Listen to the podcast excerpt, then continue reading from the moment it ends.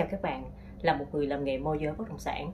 Có bao giờ bạn đặt ra một câu hỏi là khi bạn bán một bất động sản đó, làm sao bạn biết là cái giá kê khai đóng thuế thu nhập bất động sản 2% á, là kê khai trên cái giá nào? Có bao giờ bạn đặt ra cái câu hỏi như vậy hay không? Ở đây mình lấy ra ví dụ một cái tình huống đó chính là một cái căn nhà phố bạn bán là cái giá bán là 10 tỷ. Vậy thì cái giá mà bạn kê khai thuế để đóng thu nhập Ờ, hai phần trăm là bạn kê khai trên cái giá nào?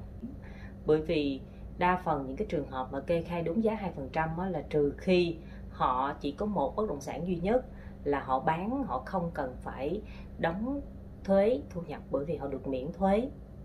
Hoặc là họ cần chứng minh cái số tiền họ có được trong cái việc mua bán bất động sản này á, để họ đem tiền đi qua nước ngoài để mua một bất động sản khác hay để đầu tư trong lĩnh vực gì đó nhưng mà họ cần phải chứng thực cái số tiền này là từ cái việc mà bán bất động sản thì họ mới kê khai cái giá 2%.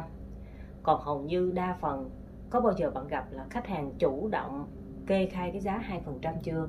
Mình nghĩ cái điều này sẽ rất là khó, rất là khó gặp luôn vậy thì làm sao kê khai cái giá nào mà để cho bên bán và bên mua hợp lý, cảm thấy hợp lý nhất có thể? Ở đây mình chỉ nói về vấn đề đó là ở vai trò của một người làm nghề môi giới bất động sản, cái việc mà kê khai cái giá 2% trên giá nào thì ở đây là quyền quyết định của cả hai bên. Tại vì chúng ta chỉ là một người làm nghề môi giới thôi, chúng ta chỉ tư vấn và tư vấn thì phải dựa vào tình hình thực tế. Tại khu vực đó như thế nào? Hiện tại những người môi giới ở khu vực đó họ đang giao dịch như thế nào? Và với cái vị trí đó, giá của nhà nước là bao nhiêu? Và giá của thị trường là bao nhiêu? Rồi bạn phải tư vấn lại cho hai bên để cho hai bên thấu hiểu nên làm như thế nào là hợp lý. Bởi vì nếu như mà để cho bên bán, họ đóng 2% mà bạn không tư vấn cho họ thì sau này họ quay trở lại họ nói là tại sao em làm môi giới mà em không biết gì hết trơn vậy? Tại sao em làm môi giới mà em không chịu nói cho khách hàng là nên kê khai cái giá nào là đóng hợp lý?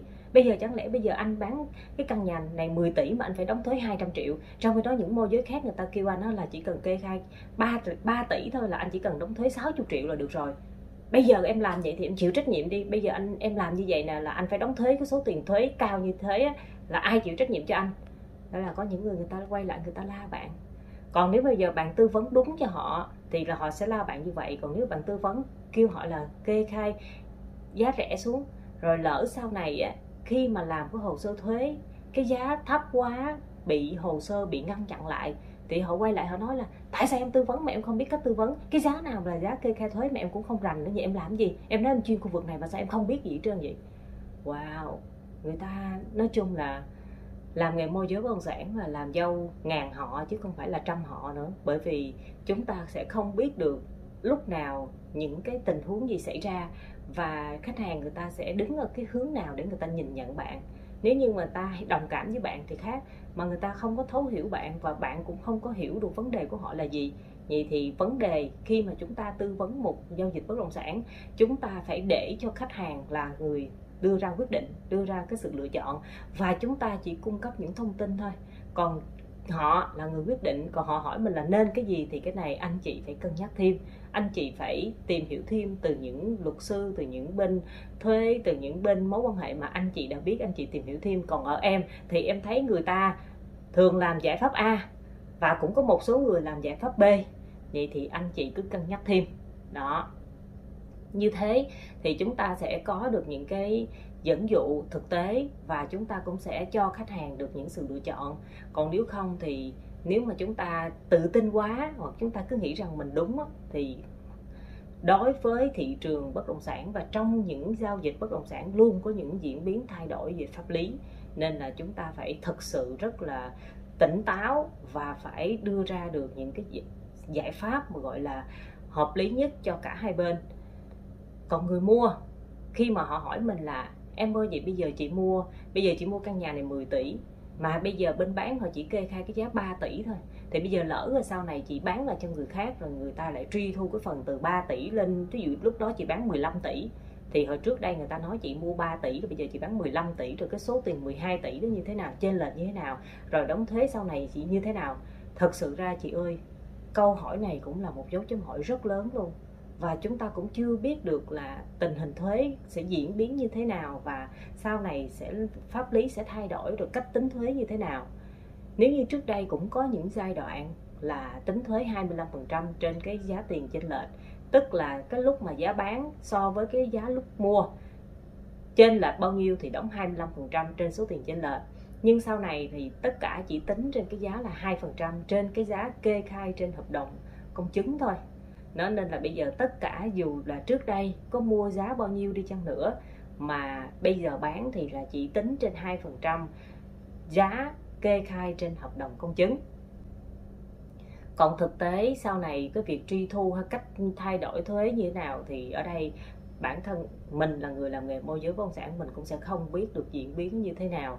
Quan trọng là người mua, họ thấy đây là cái cách mà thị trường đang làm và ai cũng làm như vậy vậy thì phải làm như thế nào để mua được bất động sản này? Thì là một người làm nghề môi giới bất động sản, bạn phải đưa ra những cái giải pháp và giải pháp này khách hàng sẽ là người lựa chọn. Còn nếu như có những khách hàng người ta lại không muốn có cái sự chênh lệch về cái giá kê khai thấp như vậy, họ chấp nhận đóng một cái số tiền cao hơn để họ được kê khai cái giá giống như họ mong muốn vậy thì mấu chốt của vấn đề này cũng như là mấu chốt của video này mình làm đó chính là gì? Việc kê khai giá 2% để đóng thuế thu nhập cá nhân ảnh hưởng trực tiếp đến quá trình thương lượng bất động sản. Nên là nếu trước đây các bạn làm môi giới bất động sản, các bạn chỉ thương lượng là trong lúc các bạn thương lượng, các bạn cứ nói à chị ơi, cái giá này là hiện tại đang ta kê khai là giá 2 tỷ nên là giờ thương lượng, các bạn cứ chốt là giá 2 tỷ và có những bạn còn không chốt cái giá 2 tỷ nữa, các bạn cứ để nghĩ là hai bên hiểu. Rồi cái cuối cùng ở ra công chứng và ghi cái giá thật ra thì lúc đó mới tá hỏa tâm tin ra ai chịu trách nhiệm. Lúc đó thì ta lại đổ thừa cho môi giới.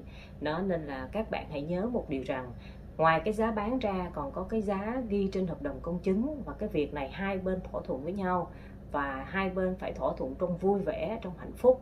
Chứ không phải là tới lúc mà các bạn thương lượng xong, các bạn đặt cọc xong, rồi tới lúc ra công chứng lại là xảy ra những cái sự cố. Và những sự cố đó có nhiều bạn môi giới nhận tiền phí môi giới mà không đủ trả những chi phí phát sinh. Rất là quan trọng nha các bạn. Nên là các bạn làm ở khu vực nào, các bạn phải có mối quan hệ ở khu vực đó và các bạn phải tìm hiểu những cái giao dịch bất động sản tại khu vực đó họ đang giao dịch như thế nào để các bạn có những cái sự cập nhật đúng nhất và an toàn nhất cho khách hàng và làm sao khách hàng người ta thấu hiểu nhất tình hình giao dịch bất động sản tại thời điểm đó là như vậy. Còn tương lai như thế nào thì đó là một ẩn số chúng ta không thể nào trả lời trước được. À, đó là trường hợp mà về bán đất có sổ đỏ nha. Và nếu mà bây giờ mình đang nói là về dự án dự án mà trước đây là khi mà khách hàng mua là mua là hợp đồng mua bán nhưng tới lúc mà ra sổ á, là 4 năm năm sau họ có sổ rồi thì họ bán trước đây thì cũng có giai đoạn đó là mình thấy có những người nói là mình nếu mà giao dịch bất động sản á, là chỉ tính trên cái giá tại thời điểm hiện tại thôi. Ví dụ như là cái căn hộ đó là giá bán là 5 tỷ. Có những thời điểm á, là chấp nhận là cái giá kê khai thuế chỉ cần là ghi trên cái giá cao hơn cái giá của nhà nước quy định là được. Nhưng vẫn có những sau này vẫn có những cái trường hợp là gì? Ví dụ căn đó 5 tỷ giá bán là 5 tỷ giá của nhà nước á, là chưa tới 1 tỷ nhưng mà hai bên là tự nguyện thống nhất với nhau là giá 1 tỷ rưỡi. Thì nếu mà ghi kê khai cái giá tỷ rưỡi thì hai bên sẽ đóng thuế là 2% đó chính là 30 triệu. Rồi sau này á sau này khi mà nộp vào cái hồ sơ đó ai cũng làm như vậy hết nhưng mà tự nhiên tới cái lúc cái hợp đồng của khách hàng đó nộp vô thì ở bên thuế người ta không chấp nhận người ta lại nói rằng là tại khu vực này, người ta lại áp dụng cái căn hộ đó trên cái giá hợp đồng gốc. Mà hợp đồng gốc đó là 4 năm năm về trước, lâu rồi. Bây giờ không còn hợp đồng gốc nữa, chỉ là sổ hồng, sổ đỏ thôi. Nhưng mà chỉ là sổ hồng thôi. Nhưng mà bên thuế người ta lại áp dụng trên cái giá là giá gốc là 4 tỷ rưỡi. Đó, do đó các bạn thấy không? Hồ sơ thuế đã nộp, đã nhận, nhưng tới lúc mà ra thông báo thuế không ra thông báo thuế và kêu hai bên lên làm việc rồi bây giờ cái giá mà nhà bên thuế người ta yêu cầu là phải 4 tỷ rưỡi. Phải kê khai giá đó thì họ mới cho đóng thuế. Thì 4 tỷ rưỡi nhân 2% lên là 90 triệu. Trong khi đó cái giá kê khai lúc đầu chỉ có 1 tỷ rưỡi là 2% chỉ có 30 triệu thôi. Vậy thì bây giờ trên là 60 triệu như thế nào? Có những bạn là nhận tiền hoa hồng không đủ bù chi vào tiền thuế thu nhập cá nhân cho khách hàng nữa. À, hy vọng là video này sẽ giúp cho các bạn có một cách nhìn rõ hơn. Có thể cũng chưa có rõ đâu nhưng mà có thể các bạn sẽ liên hệ với Linh Kuna để có thể hỏi thêm về những cái thông tin về việc này nha. À, Zalo à, của mình là 0907 910 618 nếu mà các bạn cứ nhắn tin có thời gian thì mình sẽ trả lời cho các bạn. À, chúc các bạn có một ngày mới thật nhiều niềm vui và làm việc thật là hiệu quả.